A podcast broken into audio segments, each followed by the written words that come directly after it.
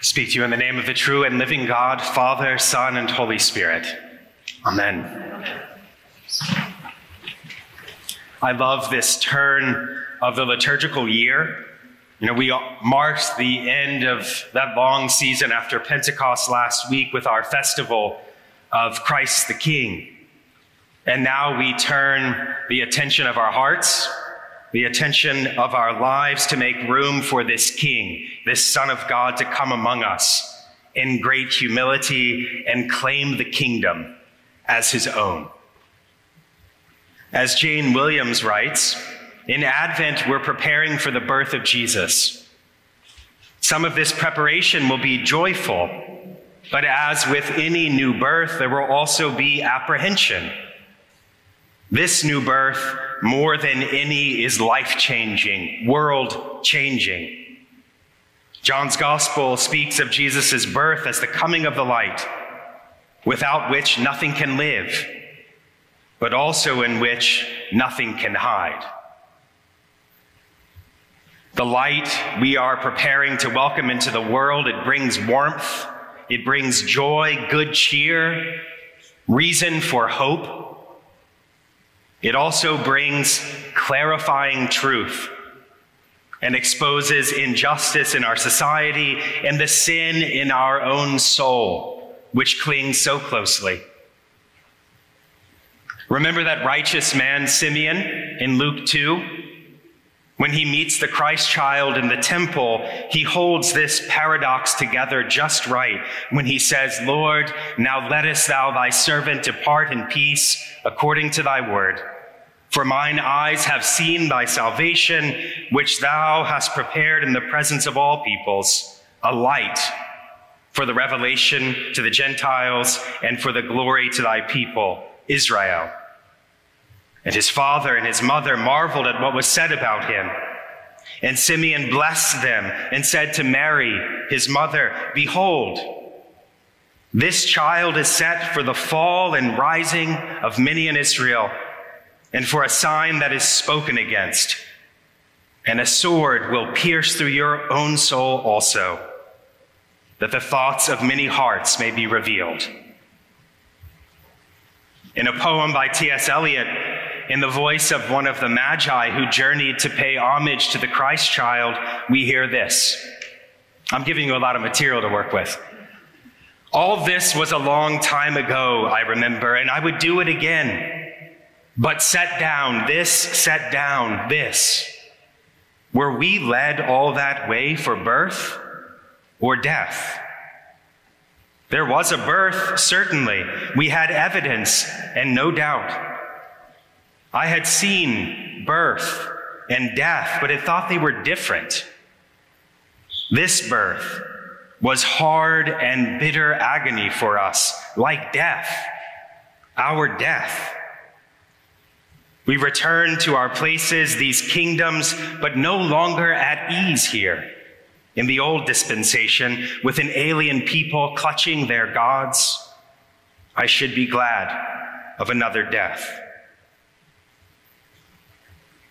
Friends, this season of preparation, this Advent, is not all candy canes and mistletoes, Santa Claus, and luxury goods. It's preparation. Preparation for a light that brings a joy that we cannot manufacture. And a judgment that reveals our stony hearts to ourselves. It's a birth like no other, and it calls for a death to sin. That's why we pray, Almighty God, give us grace to cast away the works of darkness and put on the armor of light. Advent is serious business, it's for real. This child who's waiting to be born in us demands a response. Jesus, through whom all things come into being, is coming to claim the world again. This is good news to be sure. Love the guest is on the way. But as we look east to the rising of the sun, we have to allow the light to scatter the evil shadows of sin. Things like racism exploitative economics, all the ways that we do not seek to serve Christ in one another. We have to look at it. This first Sunday of Advent reminds us that we're between the time of Christ coming to visit us in great humility and the time when he will come again in power to judge the living and the dead, when the earth will be filled with the knowledge of the glory of the Lord as the waters cover the sea.